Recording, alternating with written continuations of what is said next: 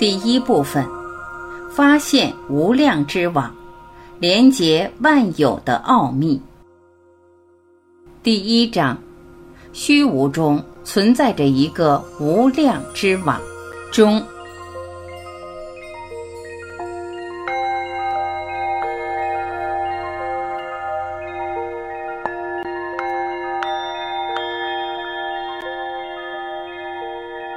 寻找无量之网。我记得在峡谷中，我第一次将这些相互连接的消息告诉给那个美国印第安朋友。有一回，我们在当地市集上不期而遇，我热情地与他分享了一个刚从报纸上读到的消息：一个新的能量场刚被发现，那是一个闻所未闻的能量统一场。这个能量场，我滔滔不绝地说道，联系了一切，它跟我们、跟世界、跟他人、跟地球外的宇宙联系在一起了，就像我们之前谈到过的那样。他以自己特有的方式沉默了片刻，借此尊重我的兴奋之情。接着，他又深吸一口气。以一种我曾经见识过很多次的方式，坦诚地说：“那么你发现万事万物都是互相联系的了，但这可是我们一直都知道的事啊！你们的科学能发现这个很好啊。如果确有这么一个智能的能量场，其在宇宙的运作中也确实扮演了如此强大的角色，那么为什么直到最近我们才知道这一点呢？”刚过完二十世纪，就有一批历史学家嚷嚷说，我们进入了历史上最伟大的时期，而仅用了一代人的功夫，我们就学会了释放原子能的方法，学会用一块电脑芯片存储一个街区大小的图书馆才能装下的知识，以及测试和编码生命 DNA 的方法。我们都完成了这么多伟大的科学奇迹，怎么可能错过其中最重要的发现？如何启动创造性的力量呢？这个问题的答案或许会让你感到震惊。在离现在还不太久远的过去，事实上，科学家只想揭开一个奥秘，即我们之间是否真的因为一个智能的能量场的存在而相互连接着。这个科学研究的想法非常不错，不过在一百多年后的今天，我们依然在对这个著名实验的结论进行着新的解读。由于某些原因，在二十世纪的大多数时候，如果有哪个科学家胆敢提出在虚无中存在着一个连接着万事万物的统一的能量场的事，他们就会被同行笑话，或者被赶出大学讲台。除了极少数例外，基本上严谨的科学研究根本不接受，甚至不允许讨论这样的话题。不过，事情并不总是如此。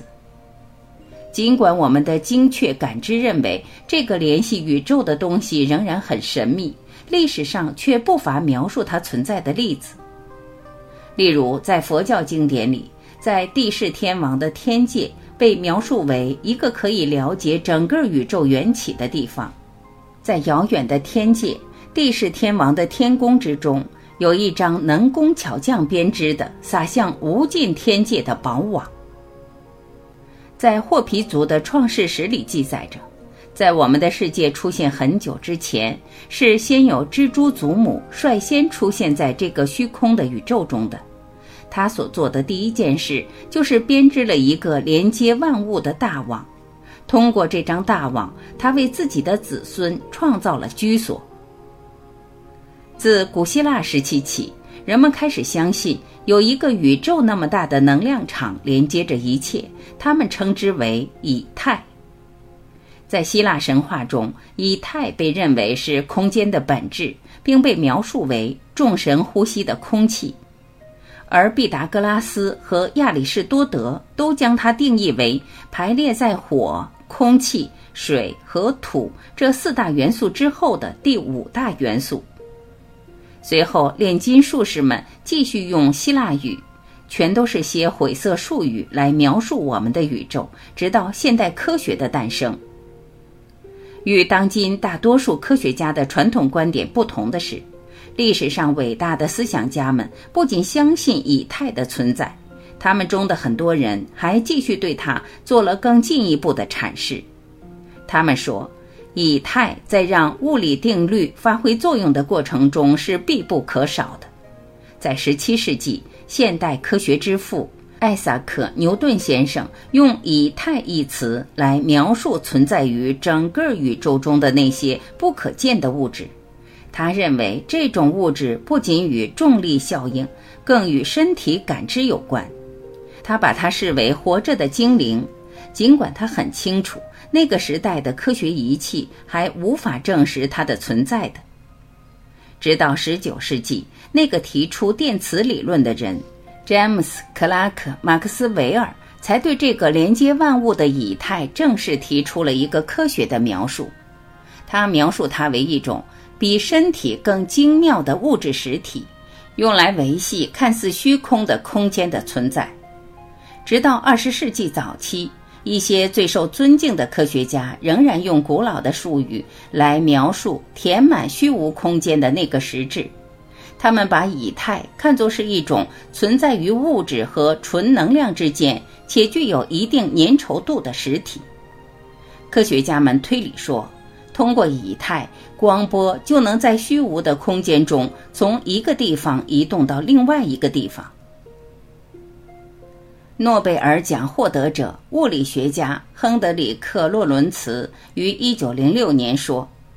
以太是传导能量和波动的电磁场基座，具有一定的坚实度，却不同于其他物质。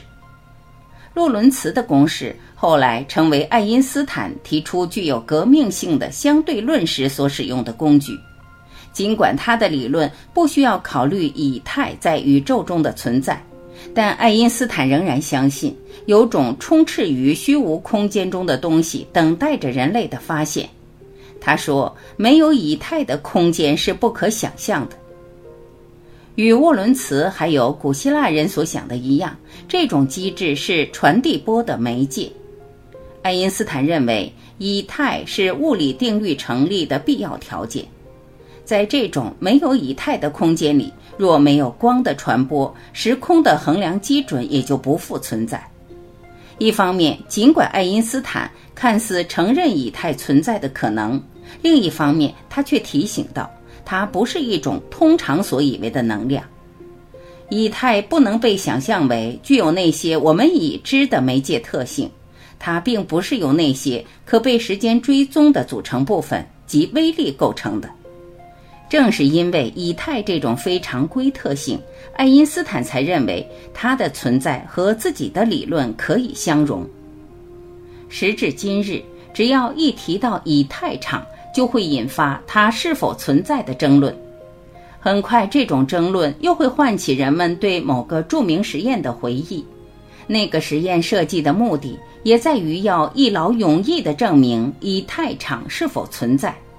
这种科学研究的结果往往又会激起更多的问题和争论，而非获得解答。历史上最伟大的失败实验。早在一百多年前，以太实验就由阿尔贝特·迈克尔孙和爱德华·莫莱设计并完成。迈克尔孙莫莱实验的唯一目的就是检验宇宙中的神秘以太是否真的存在。这个令人期待已久的实验是为了修正1881年一个类似的实验结果而设计的。它成了1887年曾聚集在现在名为凯斯西楚大学实验室的科学社团热议的话题。最终，连19世纪末那些最杰出的人都没想到会有这样的实验结果产生。实验背后的想法是革新的，这没错。迈克尔孙和莫莱推理道。如果以太真的存在，那么它必须是一个可以存在于任何地方、宁静且稳定的能量。如果它真的存在，那么地球穿越太空中的这个场时就会创造一个可以被测量的运动，如同我们可以通过堪萨斯州平原上巨大的金色麦田来检测空气的波痕一样。我们也可以检测以太的波痕。迈克尔孙和莫莱将这种假定的现象命名为以太风。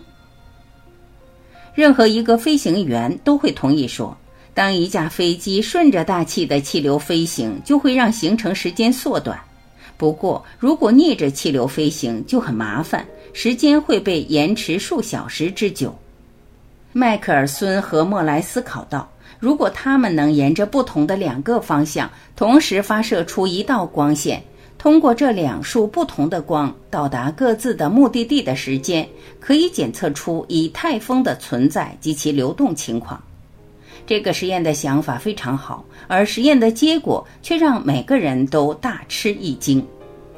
简而言之，迈克尔孙和莫莱的实验设备没有检测到以太风。一八八一年和一八八七年的两个实验得出了相同的结论：以太不存在。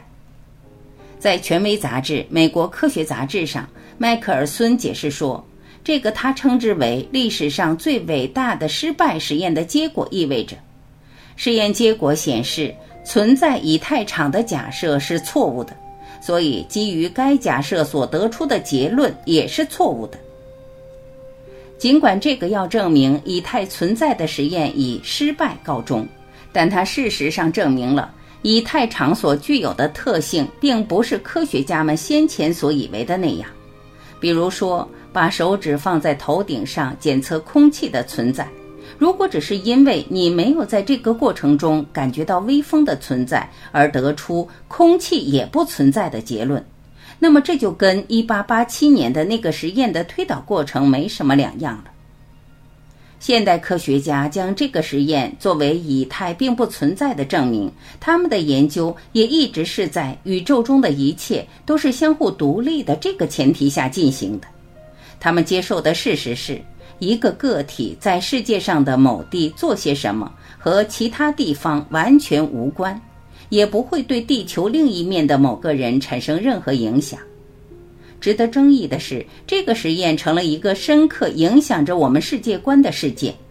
这样一种思维的后果是，我们控制我们的国家，武装我们的城市，测试我们的核弹，耗尽我们的资源，并认为我们所做的一切都不会对其他地方造成任何影响。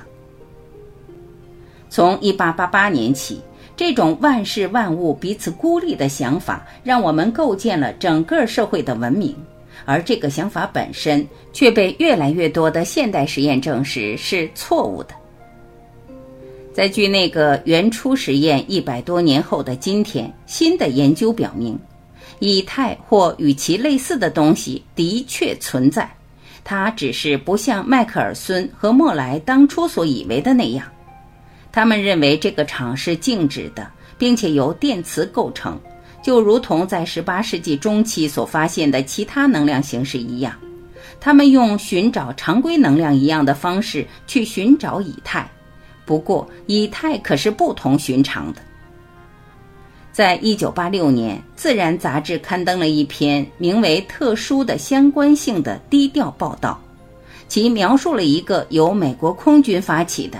由科学家 E.W. 希尔弗图斯完成的实验，其结果完全颠覆了迈克尔孙莫莱实验的基础，还有我们一直以为的那个自己与世界的联系。用更为精密的实验仪器完全复制1887年的那个实验，希尔弗图斯报告说，他的确检测到了以太场中的运动。更精彩的是，他正好如先前预言的那样。其结果与地球穿越以太场的运动有关。这个实验以及之后的其他实验都表明，以太的确存在，正如普朗克在一九四四年提出的那样。尽管现代实验都相继表明那个场的确存在，我们可以确信的是，它不再被称作以太了。在科学界里，一提到以太，就会被冠以伪科学或泔水、废话之类的称号。我们将在第二章中读到一个广泛的能量场的存在，它以一种超出常理的方式弥漫在我们的世界中。那个证明它确实存在的实验是新近完成的，以至于我们还来不及给它定一个新名字。尽管名字都还没定下来，但可以确定的是，的确有这么一个东西存在了。它连接了这世界上的一切，并以我们刚刚才了解的方式影响着我们。事情为什么会这样了呢？我们怎么会错过一个理解宇宙如何运作的关键呢？对这个问题的答案的探寻，引发了过去两个世纪以来最杰出的专家们进行的最激烈的论战和最强烈的争议。它所涉及的内容，无非是我们是怎样看待自己在这个世界中的角色，以及对此观点的说明。这个关键是，宇宙中连接一切的能量，也是被连接事物的一部分。实验告诉我们。不要以为这个场与我们的现实生活无关。这个看似平凡的可见世界，事实上正是源自这个场。无量之网就如同一张毯子，平滑地铺展在整个宇宙中，其中的每一样事物为我们所知的一块岩石、一棵树、一颗星球或一个人，都是它在这里或那里的褶皱。由此可见，所有的事物都是这个场里的涟漪。这个微妙而强大的思维转变，是在我们的生活中启动无量之网的力量的关键。要做到这一点，我们必须先了解为什么科学家会以今天的方式来看待这个世界。物理学简史：不同的世界，不同的定律。科学仅仅是一种描述自然界、人类和自然界的关系以及浩瀚宇宙的语言，它仅仅是一种语言。在现代科学诞生前，还有很多其他语言，比如炼金术和灵性。或许它们不够精确，但它们确实有效。我常常在人们问这句话时感到吃惊：在科学诞生之前，我们会做什么？那时我们对这个世界有何了解？回答当然是响亮的。是的，当然有了解。我对宇宙的了解还真不少。我们所知的那些东西是如此的有用，它们为理解生命的起源、理解我们为什么会生病又如何康复，以及掌握计算日月星辰的周期等事，提供了整套办法。虽然这些知识并没有以我们今天早已习惯了的技术性语言来展开描述，可他们却为事情是如何发展的，以及为什么会那样发展，补充了一个有价值的故事。事实上，这些故事真的很有帮助。也正因如此，文明才能够不依赖于我们今日所知的科学而持续存在了五千多年。科学和科学界通常被认为是始于16世纪。在1687年7月，艾萨克·牛顿似乎用数学诠释了我们所生存的世界，并出版了他的经典著作《自然哲学的数学原理》。在超过两百年的时间里，牛顿对自然的看法成为当今科学界古典物理学的基石。古典物理学在解释我们可见的大尺度的事物方面，从星球的运动到苹果从树上掉下来这样的事，取得了巨大的成功。直到18世纪后期，出现了麦克斯韦的电磁理论，和19世纪早期出现了爱因斯坦的相对论。古典物理学的适用范围是如此的广泛，让我们可以计算卫星的轨道，甚至可以把人送到月亮上。然而，在二十世纪早期，人们在科学的发展过程中发现，在自然界的某个领域，牛顿定律并不适用。这个领域就是微小的原子世界。而在此之前，我们的技术还没有能力发展到可以深入亚原子结构，或是观察遥远星系里一颗新星诞生时的粒子运动轨迹。在最微观与最宏观这两个领域里。科学家们都发现了传统物理所无法解释的现象，一种新的物理学需要被发展出来。它的定律要能解释我们已知世界里的那些例外，那些发生在量子物理学领域的例外。顾名思义，量子物理学中“量子”的意思就是一定量的电子能，它是组成我们这个世界的基础，它是我们不断将微粒分割到极致时的结果。量子物理学家很快便发现，这个在我们看来是固态的世界，事实上并非如此。下面的类比将告诉我们真相。在当地电影院看电影时，我们知道那个投射在眼前的故事是一个幻想，那些触动我们心弦的浪漫或悲剧，实际上是很多静态图片快速闪过的结果，一张接一张的闪过，组成了一段让人感觉连续的故事。眼睛所看到的，实际上是一张张的图片。大脑却将它们连在一起，让我们感觉那是一串连续不断的故事。量子物理学家们相信，我们的世界也是如此运作的。举例来说，在周末下午的体育节目中，我们看到橄榄球触地得分，或是花样滑冰运动员连续三周半的跳跃等。实际上，用量子观来看，这是一连串的独立事件。只是非常集中而且快速地发生在一起了，类似于将许多图片连放而组成了看起来很真实的电影那样。生活事实上就是微小的量子群之光爆发的结果。生活中的量子群变化得非常快。当我们的脑袋被训练成另外一种运作方式，类似某种形式的冥想。它才能均衡那些冲动，创造出我们在体育节目中看到的连续活动。量子物理学研究的是构成物质世界基础的微观尺度上的力。量子世界和日常世界看起来具有不同的运作机制。当代物理科学界有两大学派：古典物理学派和量子物理学派，他们都有支持本体系的理论。现在我们最大的挑战就是如何将这两种截然不同的思想体系融合成一种世界观与一个统一的理论呢？要完成这一使命，就需要某种东西来进行填充，填充我们眼中的虚空的空间。可是用什么来填充呢？漫长的统一理论之路的概要。一六八七年。牛顿古典物理学，艾萨克·牛顿发表了他的物体运动定律。现代科学由此开始。在这个定论里，宇宙被视为一个巨大的机械系统，时间与空间都是绝对的存在。一八六七年，场域物理学詹姆斯·克拉克·麦克斯韦提出牛顿物理学所无法解释的力的存在。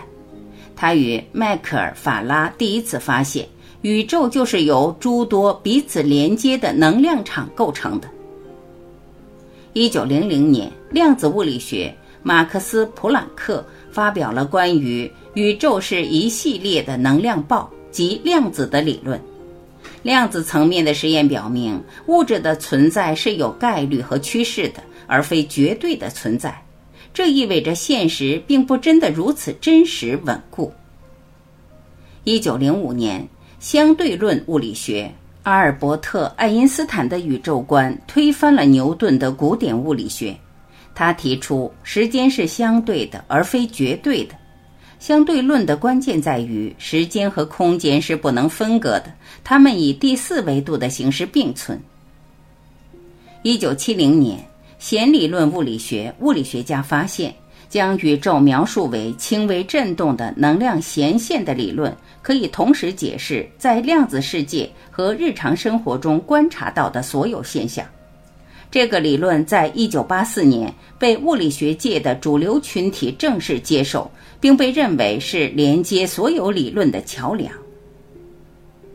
二零某某年，新改良的统一物理学理论。未来的某一天，物理学家们会发现一种方式，这种方式可以解释我们在量子宇宙中观察到的全息自然，以及我们所看到的日常世界。他们会用一个公式来统合自己对世界的理解，并最终形成一个前后一致的意见。